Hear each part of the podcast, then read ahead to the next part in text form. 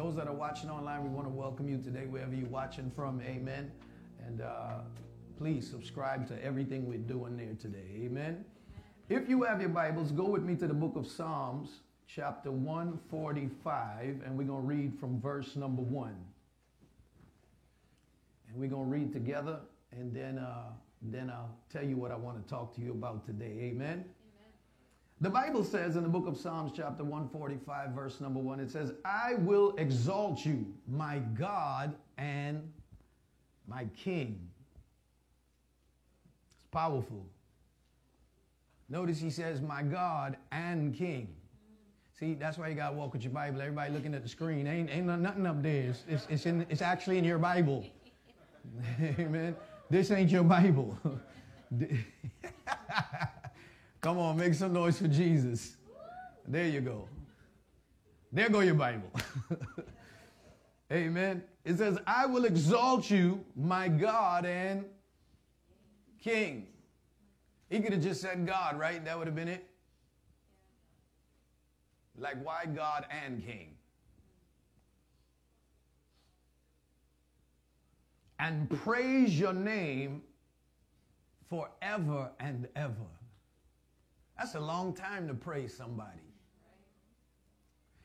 Remember when you talked to cats on the streets and you used to try to convince them that the Lord is good? They used to be, uh, uh, uh they tried to joke with you. I don't know if y'all got friends like that. They used to say, So when we go to heaven, what we going to do? Said, Well, you know, we we going to be praising God for eternity. They'd be like, Bro, we just going to be like in one long church service See, we think that praise is the songs we sing. See, if you don't understand what praise truly is, praise can sound boring because the truth is, not everybody likes singing. Some people are, are, not loud people, and I understand that as a pastor. I understand that sometimes when I say shout unto God with a voice of triumph, some, some people personalities like, oh my gosh.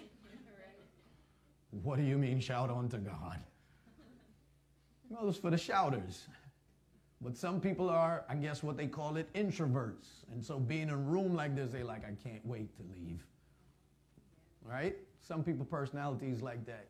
Others come in the room and they just got to let everybody know I am in the room. Yeah. What's up? okay, tough crowd. But he says, I will praise the Lord forever. So, what does that really mean? Right? He says, I will praise you not just forever and ever,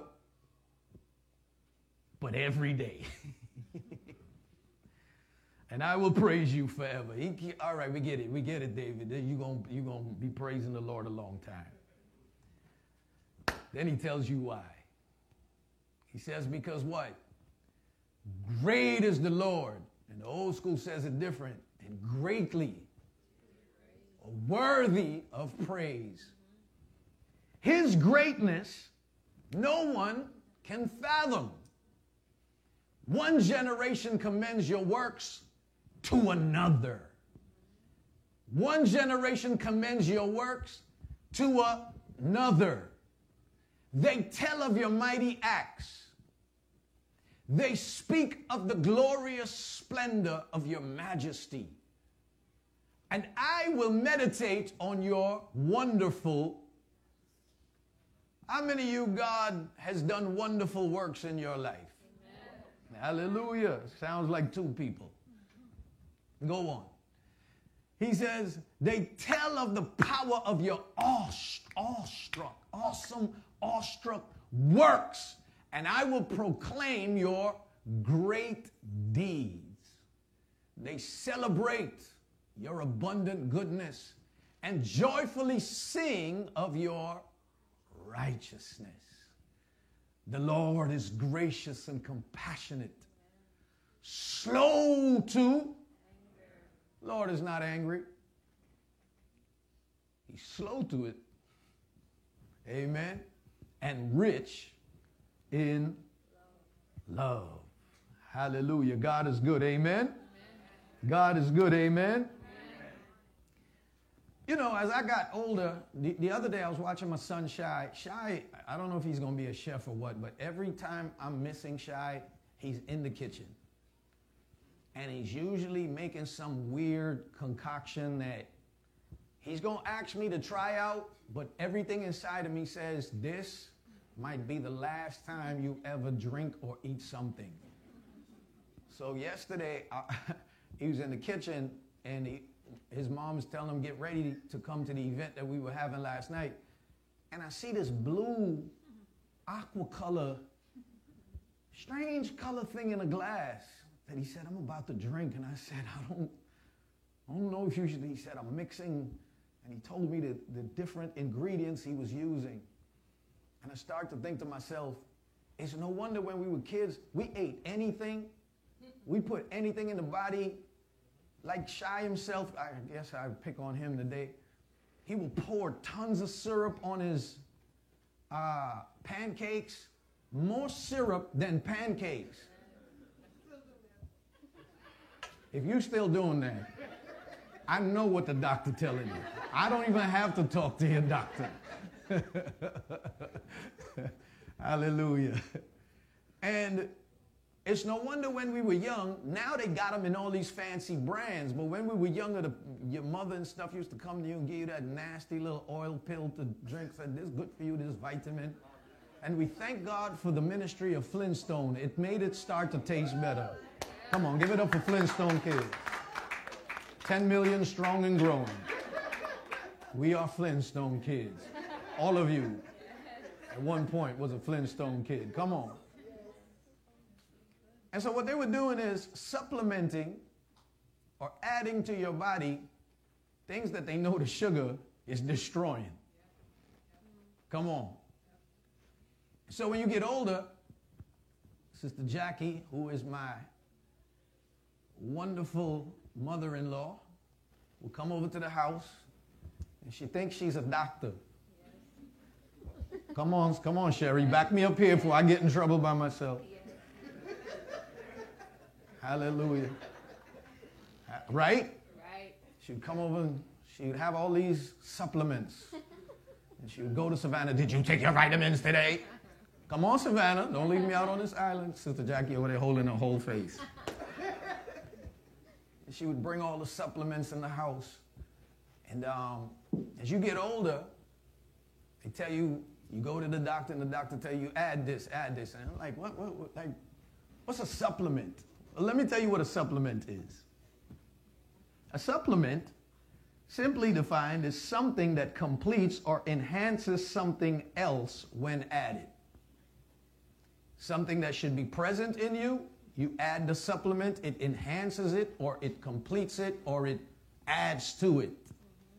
And so when you take your vitamin supplement, what it's doing is adding to what should be present there. And whatever is lacking, it completes it. It adds to it. It adds to it. And so today, the title of my message is just like you need physical supplements, you need spiritual supplements. And I want to talk to you about one of them today the spiritual supplement or if I really wanted to go a whole nother way, the weapon of praise. Amen. Come on, somebody. Amen. Hallelujah. Praise is something that we have that the Lord has given to us that it when when when we do it it adds it enhances our spirituality it makes us stronger come on during, during the height of COVID, I spoke to another brother of mine. He said, You know what my doctor told me? If my vitamin D levels are up, I'll get a virus. I drank a whole bunch of vitamin D and walked around like COVID man.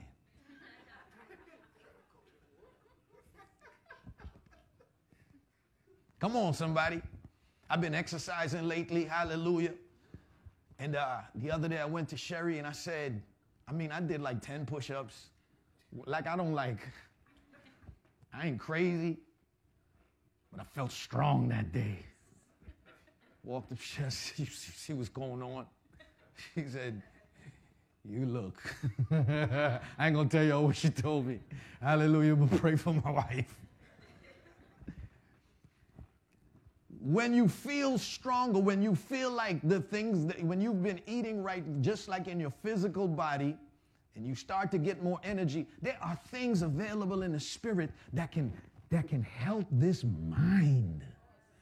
Come on, somebody. There are weapons, there are supplements, there are things that God has given to us that we often, like real vitamins, never take. We pour syrup we pour the talk shows and the podcasts and the Instagram and the Facebook more than we turn it off and say, you know what, Lord? I'm going to give you some praise today. Come on, somebody. Hallelujah. Hallelujah. And I want to talk to you today about the supplement of praise. Why does God, I shouldn't say want or need, because God really doesn't need anything. The book of Acts says this about God, right? It says in Acts chapter 17, verse 25, it says, human hands can't serve his needs. Y'all see that in your Bible? yeah, it's hilarious looking down at y'all. Everybody's like, where's it at? human hands, he's not served by human hands as if he needed anything. God is not in need. Anything that has a need needs God. God doesn't need to be sustained, He is the sustainer. God doesn't need to be loved, He is love. That's why half of the times the things that we give to God, God has to come inside of us and do it correct to give back to Himself. Y'all ain't saying nothing to me in the house of the Lord today. Rather, He Himself gives everyone life and breath and everything else. So, why does God need praise? Well, to really understand that is to understand what praise really is. And I often use this example. Imagine your favorite athlete goes at the end of the season and he's about to pull up for the last shot. And as he pulls up, Two seconds left on the clock. Rich takes the shot. It was a dream of mine. Never happened, Lord. I need you right now, Lord. But imagine your favorite athlete pulls up with three seconds on the clock, two, one, game on the line. He takes the shot, and that moment freezes because you know you're going to come to church and argue with all the LeBron fans if that shot don't go in. Hallelujah. Especially Brother Fred laughing over there, funny already. You're waiting for the shot to land, and then boom, it drops in. And then suddenly the announcer comes on and says, Everybody in the building, do not show emotion. Remain silent. Or in your house, your dad gets up and says, or, or, or whoever your, your wife turns, you say, do not show any emotions. You say, hey man, you tripping, man. I watch, I've done bought League Pass. I done watched every game. I done watch every, I done listen to Stephen A. for the whole season talk about this man for this moment. And now that he finally got the moment, you gonna tell me not to feel anything? See, what's happening in that moment is the act that he is committing is demanding an emotion. Y'all see, y'all see. It's like if, how many of you, you know what I'm saying, you got to bill a mortgage or something, right? Imagine you pulled up to pay your mortgage online and somebody says, there's a dude named Walter Scott. I just made that name up. If your name is Walter Scott, it ain't you. Paid your $500,000 mortgage, but you must not show emotion.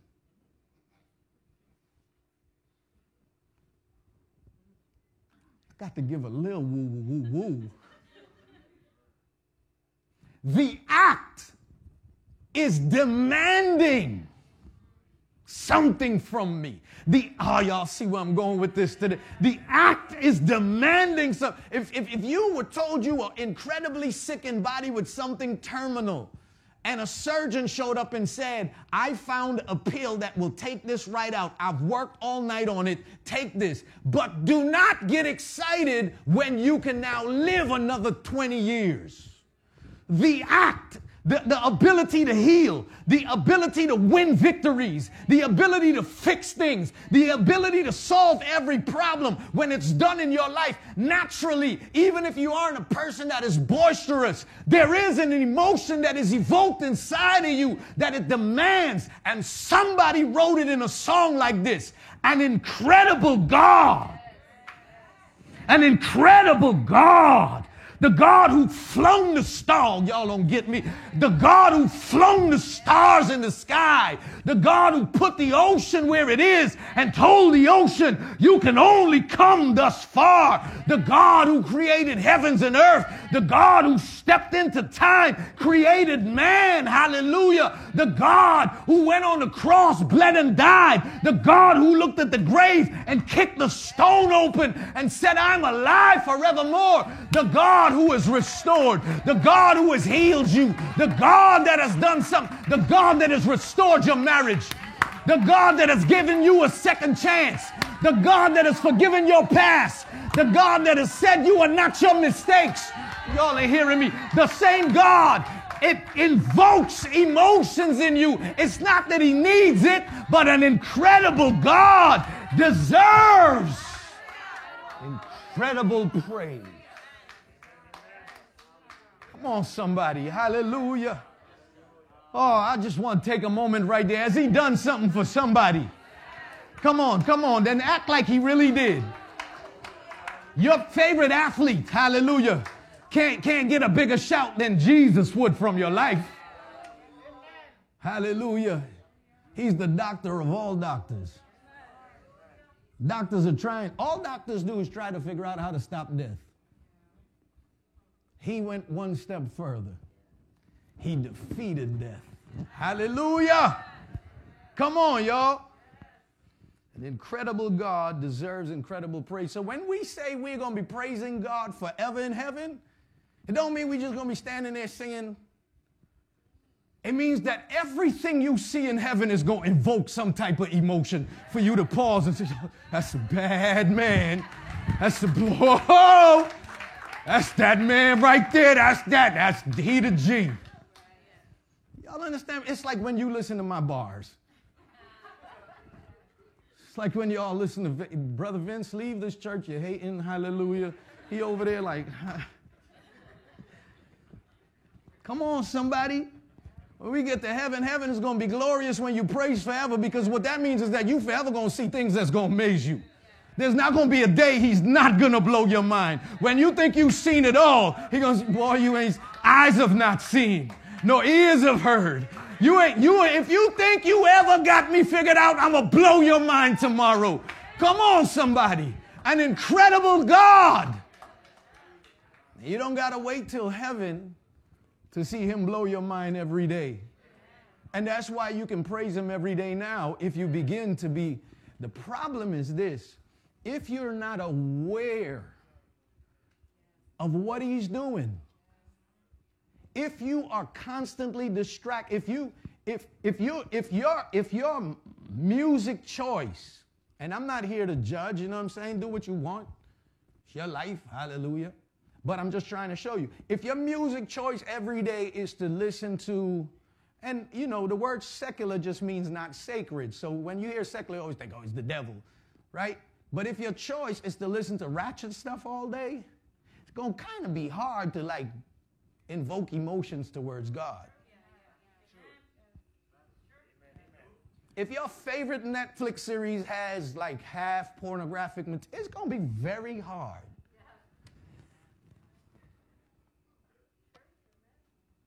I really don't care. Um, if you watch stuff where they, you know, they cussing through the whole series. Like, Pastor Rich, I would love to love. I just don't feel what you guys feel. Of course, you, how you gonna feel what we feel? I just don't know about God and if He's real. Of course you don't. You in every place He's not. Your mind is every space God is. So, how you expect to have any emotions towards Him? Your daily choice, your daily supplement. What are you choosing to have this body invoke?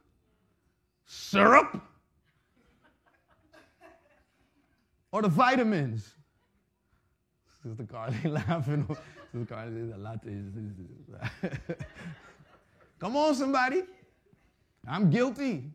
I've been fiending for Popeyes for three months now on this diet and workout I've been on. Y'all don't understand the spiritual battle I have. I drive in the streets where Popeyes is not located. Everybody put in their GPS how to get home. I put in where the Popeyes at so I could dodge it. It is the bird that died that I might live. Hallelujah. Come on, somebody. Hallelujah. That's how you know. You know, the point I'm trying to make, just like in your physical, what's not put in can't come out. Let me tell you something. I just hope this encourages and inspires you. My wife told me, said, see you. My wife told me, I said, see you. When you accomplish something, you feel you you you just the the scientist on it. Came there, said, she said, chill, bro. There was a time.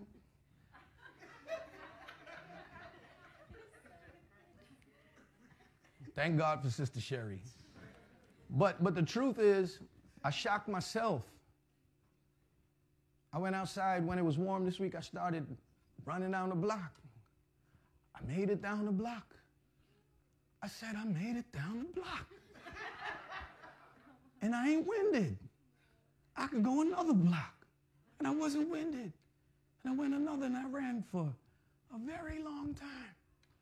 Because what I was putting in my body was available now outside, whereas before what I was putting in was available too. it is the same in your spirit. You don't put in anything that invokes worship to God. When tragedy hit, don't look for faith to arise. Come on, somebody. All right, let me let me hurry up and get out your way.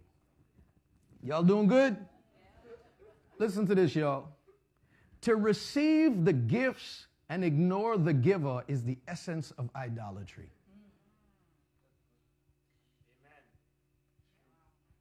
Write it down, write it down, write it down. Take a picture, take a picture. This generation don't take notes. They be like, zoom in.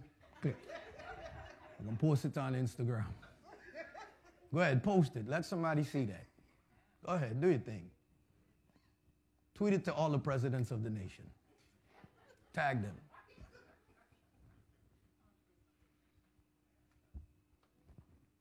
What does that mean? Everybody want the gifts he gives, but everybody ignores the giver. We worship the gifts. We ignore the giver. We are more invoked by the gifts than we are by the giver.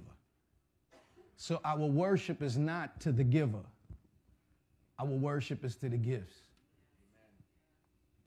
We flaunt a lot of the gifts through our social media, but we never you take a picture of like a Bible page tomorrow and post it, you get like two likes. Even the algorithms is set. The devil system, it's Babylon. Babylon. Hallelujah. Come on. Brother Rasta didn't have it all wrong. Here is about. Y'all be praying for me, right? Come on, somebody. Hallelujah. It is the essence of idolatry. We should be more enamored by the giver than by the gifts. That's why Abraham was able to tell Lot, pick whichever side you want to go. Remember when him and Lot had a big argument? Lot was his nephew. They were so rich that their company started fighting. Apple versus Microsoft. So Steve Jobs looked over and said, Listen here, uh, Bill. Me stop that. Abraham said to Lot, Pick wherever you want, and whatever you don't pick, I'll, I'll take. Lot looked at the land that was promising. Abraham took the land that didn't look so promising because Abraham knew that being blessed is not a location,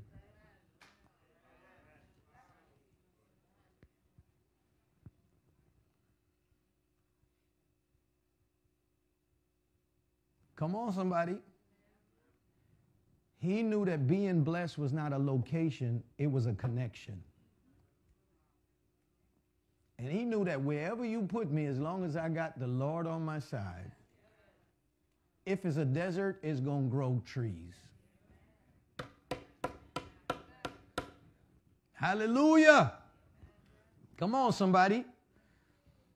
And so we should be more in love with the giver. Here's some benefits of a life of praise. Number one, when you learn how to be enamored and focus on God, it keeps you from pride. Because anything you begin to accomplish, you return the glory back to God. So, so, so, so it helps you when the compliments become too much. See, you have to have a balance in life. You don't want to be a person with low self esteem, but you don't want to become a prideful person. Amen. They're two extremes. You want to be balanced. And when you learn that anything you will ever accomplish is because of God, if you're a person who is always giving the credit back to him, when the compliments come, just like when the criticism come, they don't stick. They go back to the glory of God. And so you can walk into a room and still be a person that everybody loves and communicates with because you don't find your value in what you've accomplished. Your value is in the goodness of God. But that can only be accomplished if you're a person who is constantly being worshiping and looking to God for who He is. Amen? Here's the second benefit when you take this supplement it keeps you from criticism and the compliments, like I just said. Here's a third it keeps you from complaining. Because when problem hits, you begin to realize, I know someone that this problem has never met yet.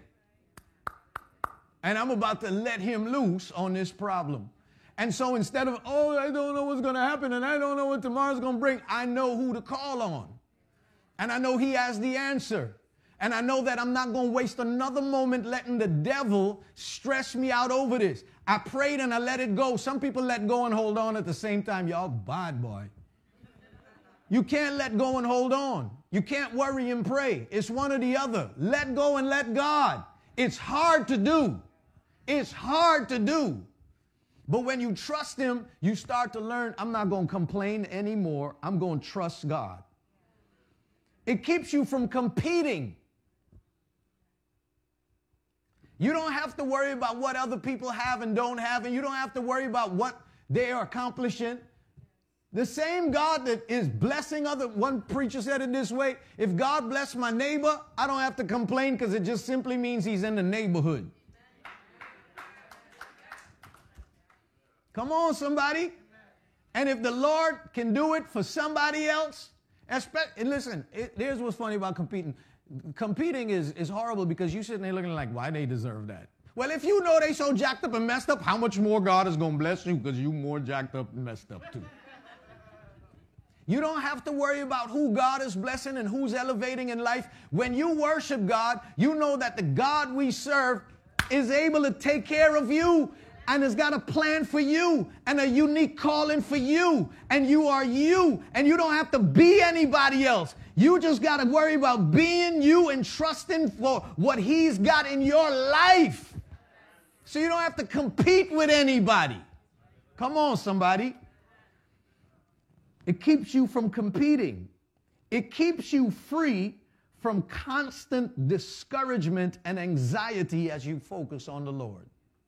Let me tell you something. When the enemy gives me bad news and I tend to just go into that dark place, I promise you the thing that gets me out is when I begin to call on God. Can I get a witness? When you just begin to say, Father, this thing has burdened me. This thing has got me sunken low. I don't want to talk. I just want to curl up in the bed and not talk to anybody. I just, I don't even want to go to, I don't want to do anything. But Father, I call on you right now. Father God, give me strength. God, you said you would never leave nor forsake. God, Moses felt this way. God, men in the Bible felt this way and you've lifted them up. Women of God felt this way and you've pulled them out. And you're no respecter of something suddenly all starts to change and you start to remember that God says, I am the author and finisher of your faith and that I, oh my gosh, and you begin to feel different, you move different. Anxiety leaves the room when you focus on God. Hallelujah. The Bible says he will keep you in perfect peace, those whose minds stays on him. When you are a person who puts the supplement of praise in your life, it keeps you grateful in every circumstance. And you want to have that attitude. Grateful people talk different from complaining people. Complaining people will have three cars, five bedroom house, a big bank account, and the battery on one of the car going and be like, why is all of this always happening to me?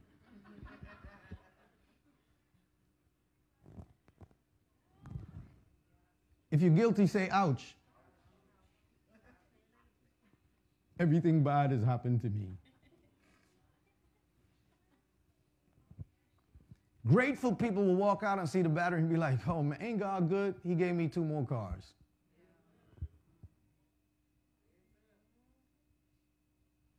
Complaining people start the second car, the engine go, you see? You see? You see? It's always me. Grateful people say, I got one more. Complaining people start the third one and it blow up, but you still alive. And I say, you see? I didn't know where to go with that. I don't know. I don't know what else to break on the car. So I just blew it up. Just blow it up at this point. Grateful people say, I thank God I still got these. When you focus on God, God will show you what you have and not what you don't have. When your mind is not on God, you're always looking at what you don't have. Complaining people look at their circumstance and look in the house and say, you know, it's getting rough, inflation's high. Well, I'm preaching to myself now. I'm tired of this thing. Inflation high, this is crazy. I don't know what else to do. This all this is happening to me. Grateful people look around the house and see inflation. I say, like Sister Sherry, at least I'm married to Pastor Rich.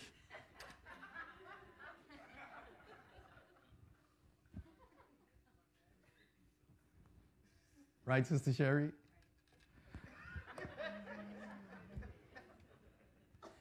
some haters in this church, boy. Here's my last one. I could go on and on about the, the supplement of praise, what it does in your life. That's why when, when, when the worship team comes in here and say, worship God, they're trying to invoke you, but really it becomes a hard task if you're not enamored by Him already. But if you've been living all week just watching God's hands move in your life in every circumstance. Seeing God even in the bad, you walk in the building like, you better bring it today, Sister Stacy. Ready to worship. Come on. People who walk in, I don't know if he's going to answer. You get what you, you, you, you know, he's going to move. It helps you to really believe, this is my last one, God is working all things out for the good. Come on, somebody.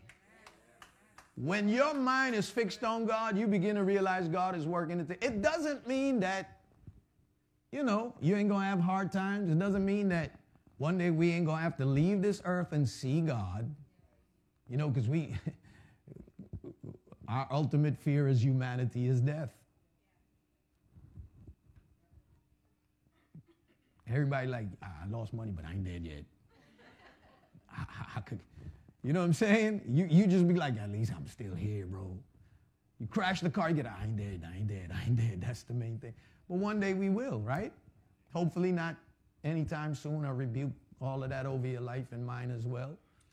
But the point is, even with the darkest of tragedy, The owner of eternity says, I'm working it out for good. You don't have to worry. The world is in my hands.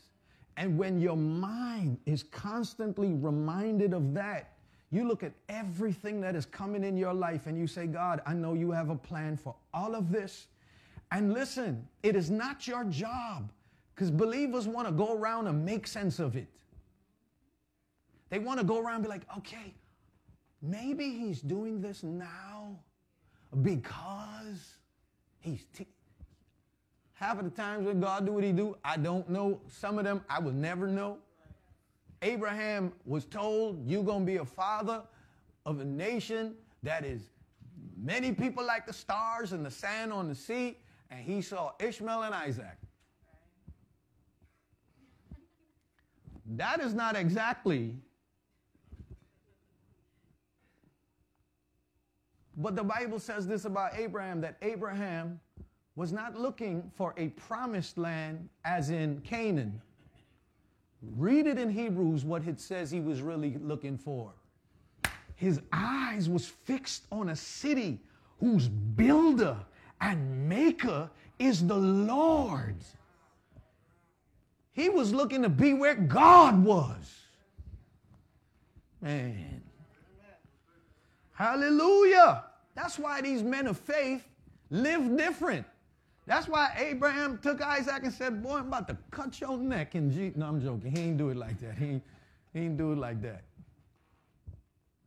The Bible says Abraham took his son up on the hill, and when we read the Old Testament, we say, man, that's crazy, you know, to lay your son down and your son. And this is, you know, when you read it in Sunday school, it was a four year old boy. Hey, dad, what's going to happen? No, this was a grown man.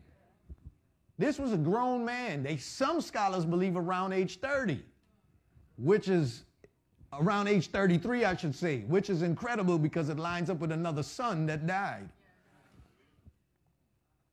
And the Bible says he put his son up there. The, the, the, son said, Hey, Pops, man, I see, I see the wood, see the fire. And see how y'all laugh? Because I always we always paint Isaac as this. We always paint Isaac. You remember, you remember in acting, they taught you the one book they made us read with Lenny and the what's it called?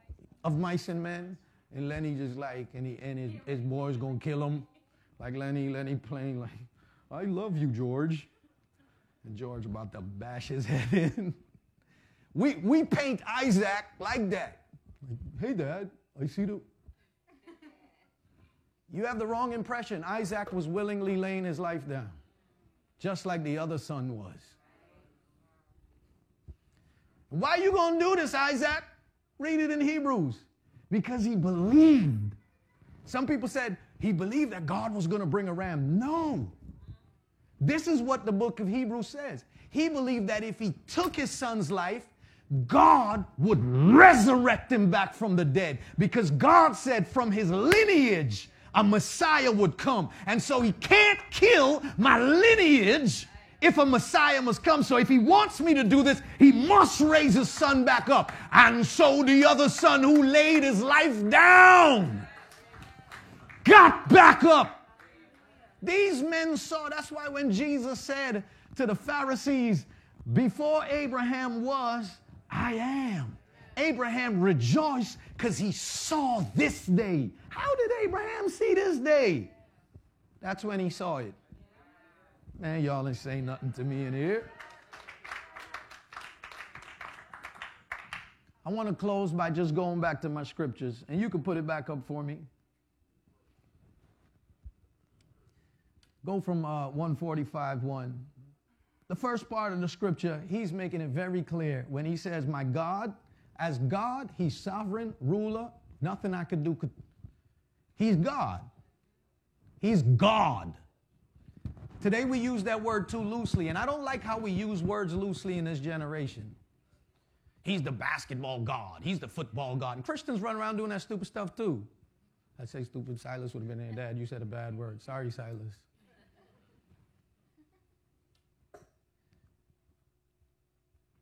Don't give nobody the title of God. You lower it. One God who rules and reigns. He's like a God in music. Uh, in what music? Here's the problem with all of these gods, lowercase g. Their greatness is limited to the field they work in. Michael Jordan is the god of basketball, quote unquote, right? People would say that in the culture. He can't do dentistry. There's a dentist out there be like, you can't do this.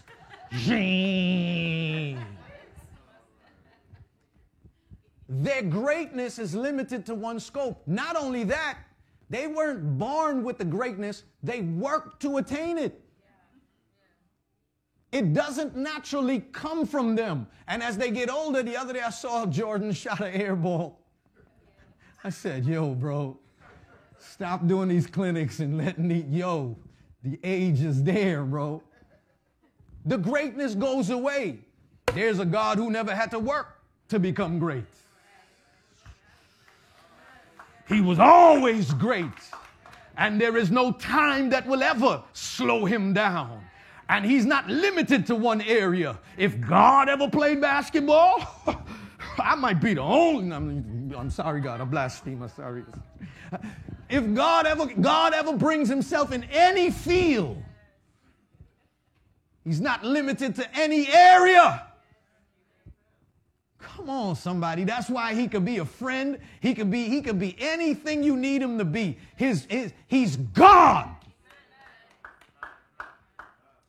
But he says, and king. Right? King deserves allegiance. So even though he's God, it don't mean that every man is willingly pledging their allegiance to him. And David understood that. I'll leave that alone. But he's clearly making it plain in these first couple statements that he's going to worship God because he's worthy of praise. He's making it clear also that his greatness is not limited, he's unsearchable. Somebody said this when we cannot, by searching, find the bottom, we must stand on the brink and adore the depth. It's back there. Please put it up so they can screenshot it. His greatness is, un, is not limited, is, he is unsearchable. And when we cannot, by searching, look for the bottom, where does this thing stop? Where does his greatness stop? And you can't find his greatness ever stopping. Just stand back and adore how deep it is. Come on, somebody. He's unsearchable. And that's what David is saying here. And then I want to end with these last two. Because he said in 145, he says, the generations commends or passes it on and tells the next generation. That's where a lot of us are failing. You have to not only share your testimonies to your friends that are your age. Bring your kids in the room. Sit them down and say, I want to tell you what God has done in my life. They're going to be looking at you strange and wondering why. It might not make sense to them now, but you tell them about the goodness of God. In every generation, make sure that you tell. That's why when you read the Bible, they always went back and they wrote it down. That's how we get our scriptures because they wanted to keep a record of his goodness. And so when generations that were in captivity went back and read of his goodness, it stirred up something again. And then they believed God in their generation. See, right now, when you tell your kids of the goodness of God, they look at you like you got four heads. But when their generation begins to have to call on him, they're going to remember and they're going to say, you know what, mom and dad had pointed out that there is a God who is able, and they just might call on him too, but we must never fail to tell of his goodness. Here's the other thing we do is that we tell of his goodness in private. Hallelujah. You must let people know, put it put up my last point for today. Make sure that people know, speak of God's goodness not only in private devotions, but in common conversations. I dare you to do that. I dare you when you at work to not leave God at home anymore. I dare you actually on Monday morning to actually say, Praise God. praise God. This is America. You don't praise God in the workforce. I dare you to actually say God is good sometimes. I dare you to actually, not sometimes as in sometimes, but all the time God's good we got to fix the church saying. Um, but I dare you to have common conversations. You go out to lunch with a coworker and they talk and all this is happening. Hey man, listen, and you just bust out, yeah, you know, God has been really good to me, man. Let me tell you all, all the things he's done. And, and you just talk about God like it's your norm, just like they would use foul language like it's the norm. They've normalized foul language that's in every TV, even in the kids show that we we now can't say nothing about what's happening. They normalize crazy language. I'm going to tell it like it is. It is normal to speak crazy now and nobody looks at you funny. There was a time when kids couldn't cuss in movies. You turn on movies now, they got kids cussing everywhere in the movie. You're like, yo, am I the only ones? Like, how they got away with making a five-year-old cuss in this movie? It's acting. Nah, it's cussing. Like he, at the end, he he cussing. And they normalize this language. They do it to our kids. The teachers in the classroom can cuss but can't say God. Y'all see what the enemy is doing? Y'all ain't saying nothing to me. And who is it left up to to normalize talking about God?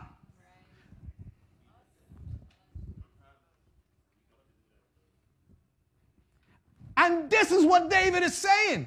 David is saying the reason why we speak about it from generations to generation and hail it in the streets and write songs about it and sing about it is because when we look at what he's done, an incredible God what else am I going to sing about? What else is my conversation going to be about? What else do you want me to talk about? If my mind is constantly on how good he is, when I talk, I don't want to talk what you want to talk about. I don't care what Netflix special is. Do you know this man who's changed my life? Do you understand that when I went to the doctor, he told me this? But three weeks later, he said that the doctor had no power, and I'm standing here because of him, and you want me to act like he didn't do something for me? Do you understand that my life was going nowhere? Now I'm an entrepreneur, owning a business, successful. Do you understand what he's doing in my life? That I came from some a neighborhood where they said you would never get a degree, you would never get nothing. I got one degree, two degrees. I got this master's, I got this doctorate now. Look at what he's done in my. What you want me to talk about? Y'all ain't saying nothing in this building. Saying nothing in it. I praise him wherever I go. Believers are nervous to even tell a cashier when they pay, God bless you. I don't know how they're going to react. Who cares? God bless you.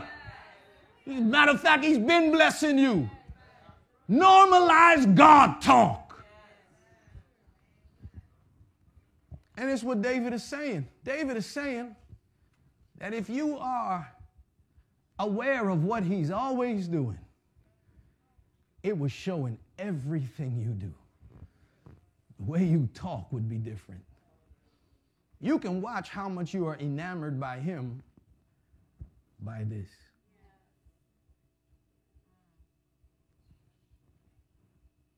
Your words indicate where your mind is.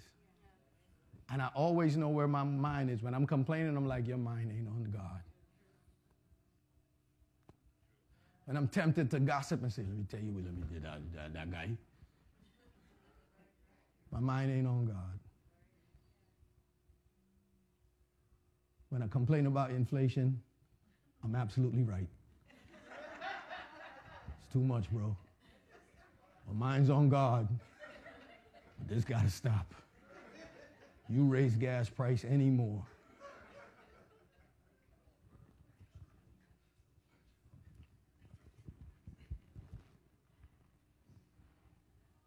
The world is weird. Last week I just had a moment. I said, wow. You got protesters fighting for their rights over in Canada. You got the government declaring martial law on them.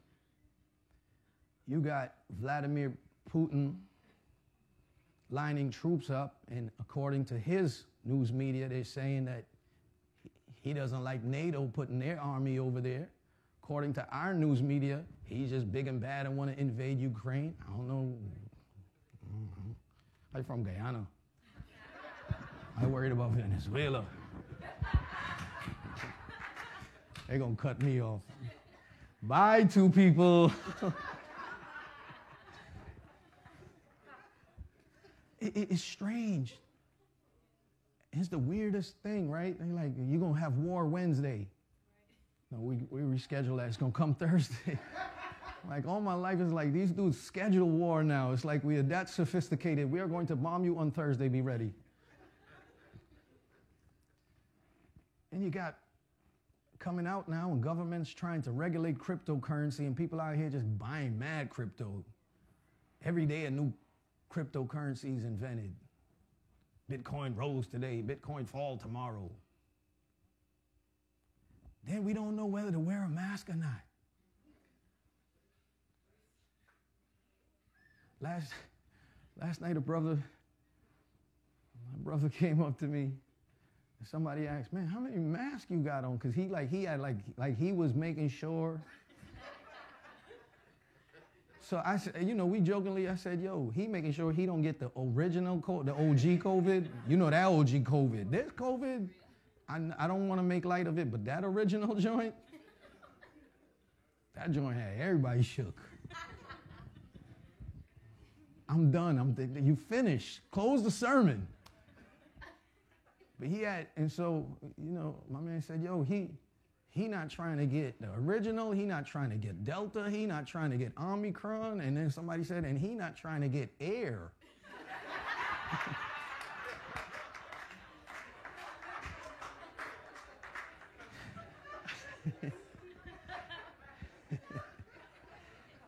Well, I'm trying to say we don't, you, you don't know because, because you're wearing a mask, and then John Hopkins, the biggest university, comes out and says, We just found out that it's useless. Then you look back at Dr. You know who. First interview where he said, They really don't prevent anything. He's like, oh. Then they said, Get the You said, yo, ready to go, bro. I gotta go to the beach this summer. Light me up. oh, I gotta get two, light me up again. Like, and then I get COVID. Like I did everything. And I see people, some people don't want to come back to church. People have fallen away from, and the world is all this. And then you turn on it last week, everybody like, Dr. Dre them was live on Super Bowl. Christians crip walking. However you do it. You're like, I know I love Jesus, but I'm a crip today. It's so weird. It's like, it's like we are enamored by celebrities and we still want to have the normal life. And then we got all these problems and and the world is just. And then you broke more than you making money. You making more money than you ever had. Your paycheck is bigger than it ever has, and they're taking more money from it through inflation. It's the weirdest time. And it feels like, what's the point of chasing a dream? Because do dreams really matter anymore? Does it? Strange times. What's going on? Nothing. God is in charge. My protection from COVID was always God. My days are numbered. The hairs on my head, he, y'all ain't saying nothing to me. He can say to anything, stop when he's ready. He can wake up from his sleep on the boat and say, Peace be still. He could look at anything and call it what it is and it obeys. The winds obey him. He is God. Let me tell you, no philosophy or ideology could ever compare to this. This ain't about good and evil and how much good. Oh, uh, don't even let me go there. There's none that can be compared with Jesus, y'all. He's Alpha and Omega, beginning and the end, the first and the last. Hallelujah. And I believe that with all my heart. But me believing it does not convince you. And I, my job is not to convince you. I go back to what the old school used to say. I can't prove it to you scientifically. We could argue that forever. I can't prove it to you philosophically. We could argue that forever. But if you ask me how I know He lives, He lives within. If you are enamored by who He is and what He's done in your life, can you stand to your feet? In the strangest of times we live in and say, To you be all glory because I have never seen a vacant seat. Come on, somebody. Come on, somebody. The king has never stepped down for one minute, he's never taken a break. God is still on the throne.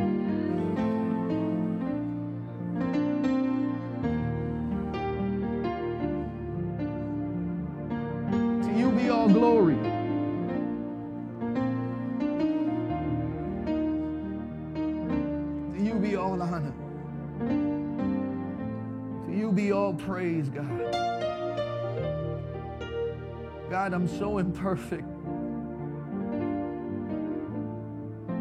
God, my mind goes to dark places and I worry a lot.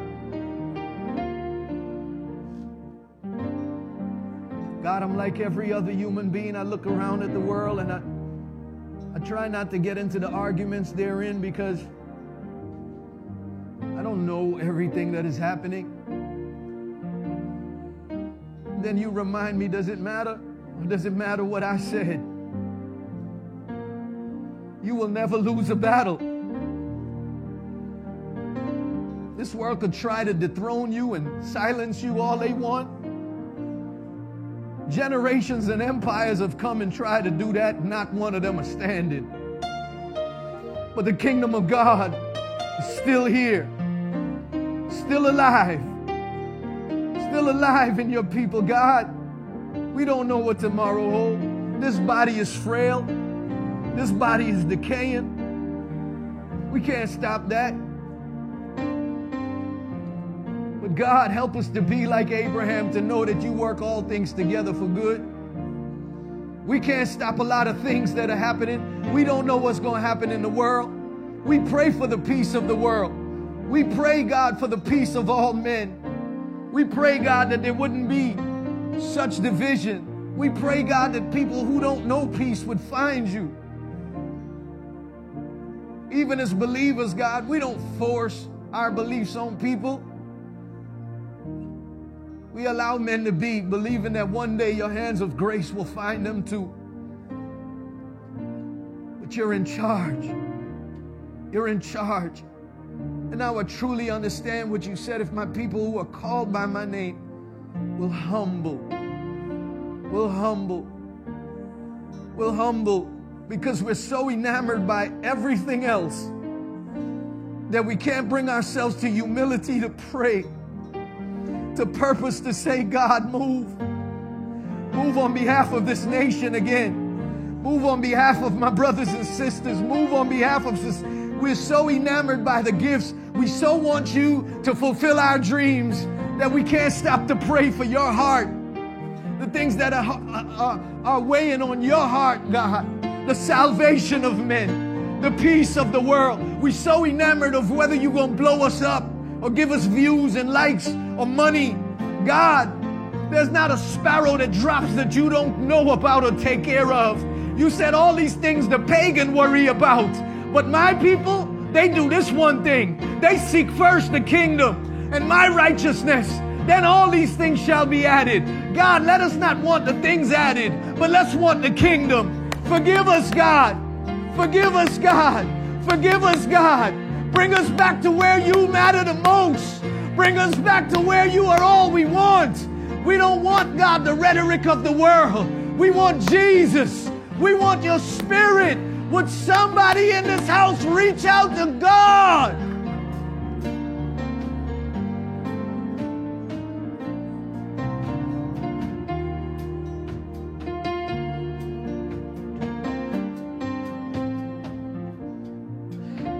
Pray over your family. I pray over your lives. I pray God would move in his mighty power. An incredible God deserves incredible praise.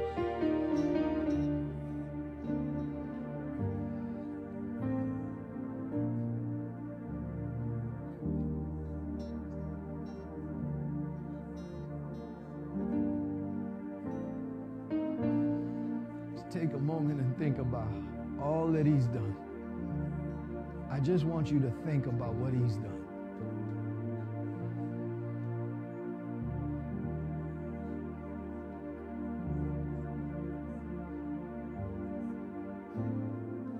Think about when you thought you were going to die. Think about when you thought that it was over. Think about when you thought you couldn't make it and you are still standing. Is he not worthy? Is he not worthy? Think about all that happened. Some of you had some terrible childhood, but it didn't make you a victim. He made you a victor. People in this room that was probably abused and molested. People whose parents probably walked out on them. You're still here. And you're still functioning. You're still out there being great for the glory of God. Isn't He worthy? Isn't He worthy? No devil in hell can ever stop what God's plan is on your life. To you be all glory and all honor. If you don't know Jesus, and you want to ask him into your heart, it's not easy. Sometimes you got to turn your back on a lot to follow Jesus. But he promises to restore everything that you feel you will lose. My dad accepted Jesus, he was disowned by his family because he was raised Islamic. He was told, if you go get baptized, don't ever come back in this house. He was beaten, he was locked out. But he found something in Jesus that no other religion could fulfill in him. And it cost him for a moment. But today, his brother is a pastor of one of the biggest churches right here in Queens. His family probably didn't come to the Lord, but he was able to have an impact, and the Lord restored his relationship. So it does cost some people, but God is a restorer. Would you pray with me today if you want Jesus to come into your life? Say, Father God. And if you're watching online, say it with me. Say, Father God, I ask you to come into my heart and forgive me of every sin. I ask you to be merciful. God, I believe you died and you rose that I might have life and have it more abundantly. I put my faith and my trust in you. And from this moment, I'm saved. Thank you for dying for my sins. In Jesus' name, amen. Come on, give God glory.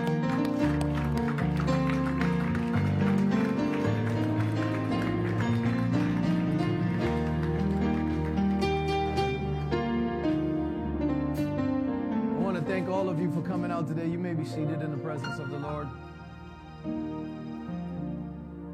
Want to thank all of you who came out last night in support. It was a wonderful event. And I want to thank everybody who supported the Valentine dinner. I have met with a few of the people in this church, and uh, God is doing something incredible. He's raising up other ministers and people in this church, and I'm excited about what He's going to do in the future. I really feel that God is about to allow us to do this campuses. And every week I, I come closer and closer to believe in God. We've already got a Queens one right here, and we're going to keep this building open and let the work of the Lord flow from here as long as we can. And we believe in God for a bigger building.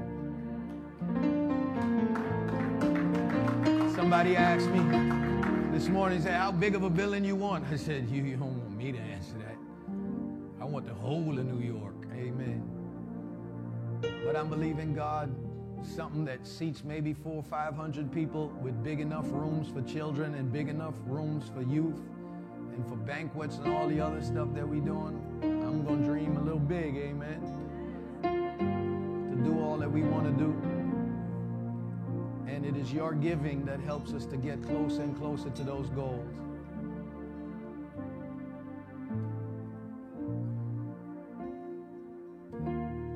God is good. God is good. Um, Church City is unique. I try to speak truth, not just ignoring the norms that you hear 24 7 as you leave. Most, most preachers don't touch it because, you know, there's a lot of consequences but I know when you leave this building, the things that storms your mind. And I want to keep you focused on the Lord when you leave. I don't believe God is void from the political world, from the business world, from the education world, from the, the nations. I don't believe God is void of that. I believe He's very much present and active in the affairs of men. But I believe the people of God should be spoken to to keep their eyes on Him. And whenever you you speak sometimes along those lines, you, you it's rough. It's rough. But that's the uniqueness of this church. I believe that's why a lot of you come here because you find something that inspires you to keep going through the week. That when you hear what you hear in the world, you say, God is still on the throne. And if you like what we're doing here, continue to partner with us. Continue to help us build. And those that are watching online, wherever you're watching from, and people watching from all over, partner with us. Help us to continue to build this ministry. And when I say partner with us, I don't mean say, as you partner. I don't know how I'll be flipping into that.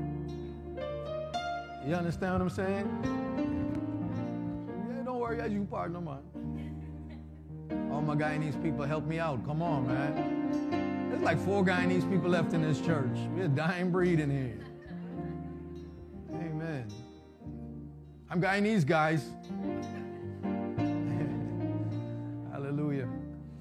But the point I'm trying to make is that partnering for us means that you physically take an act to, to commit to sowing into our ministry.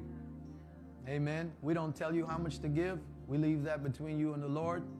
Those that are, have been here for a long time are practicing members and giving in their tithe. We thank you and we ask you to continue to support that way. Those of you who are brand new, we welcome you to do so. And those that are watching online, we welcome you to, to give. And the ways are very simple. You can cash app to Church City USA, Zelle Church City USA at gmail.com, or go to our website and you can give there. Amen. Hallelujah. And uh, thank you for the support. Amen. Hallelujah. I wish I could go and buy the building and tell the man when he say, well, where's the money for the building? I wish I could just say, Jesus paid it all. That ain't the reality for the church. That is not practical. Amen, somebody. Amen. And so I just want to thank you. And those that are going to give right now, and those that are going to give online, and right now, if you're giving digitally, or if you need an usher to give conventionally, they're over there. Just signal them, they'll come to you. I want to pray that God helps you in these tough, inflated times. God, we know that the prices are going up, but your bank account was never empty. The cattle on a thousand hills belong to you. One time you told them, open the fish mouth, and they found money. You're able to supply all our needs. You're able to stretch the little we have to make it last. Keep your people in these tough times. Provide for them. Bless this church that we may be able to do the things we plan to do as it gets warmer to meet the needs of the community. To be a place where people can come and find refuge. And all the things that you've planted in our hearts to do, please bring them to pass, Father, if they are in your will and for your glory. And I thank you for everyone that is sown. Bless them in the mighty name of Jesus. Put your hands together and give Jesus a round of applause. Hallelujah. My name is Pastor Richard Ishmael, aka Richie Righteous. Follow me on Instagram at Richie Righteous. Make sure y'all get vacant seat. I'm going to turn you over to Minister Denzel Skeet, who's going to come right now and he's going to close us out today. Come on, give it up for him, y'all. If you are blessed today, make some noise. Come on. Amen. Great word. Please apply it to your life. Amen. Amen. Take it with you into the week. So I'll be giving you the announcements for this week that's coming up. Um, on Tuesday at 7 p.m. on Zoom, we have our Bible study. Um, Sister Dejine is doing a wonderful job. So if you can tune in, you will be blessed. I'm telling you something that's amazing. It's one hour. You know, take that hour, come in on Zoom. You can do it in your car if you're moving around. You don't got to. You just follow. Amen. Amen. Um, on Friday we have youth service again at 8 p.m. All the youth, can you make some noise? They sleeping. Anyway, listen. At 8 p.m., if you have a young person, please send them out. We're, I'm dealing with high school and college age, so let them come out. It's amazing. Somewhere that they can build and get the word of God at their level, and we love to build these relationships. Amen. Amen. All right. If you're at home and you're watching on YouTube or on Facebook, please subscribe. And if you're in the building and you're not subscribed to the church, please subscribe to everything that we have. Follow us on YouTube and uh, Instagram and all the good stuff. Amen. And on Wednesday, all the men, can you make some noise? There you go. Man, it's been a long time. It's been a long time, but Pastor Rich is inviting us all out for a special men's meeting at 7 p.m. So please make a special effort to come out this Wednesday at 7 p.m.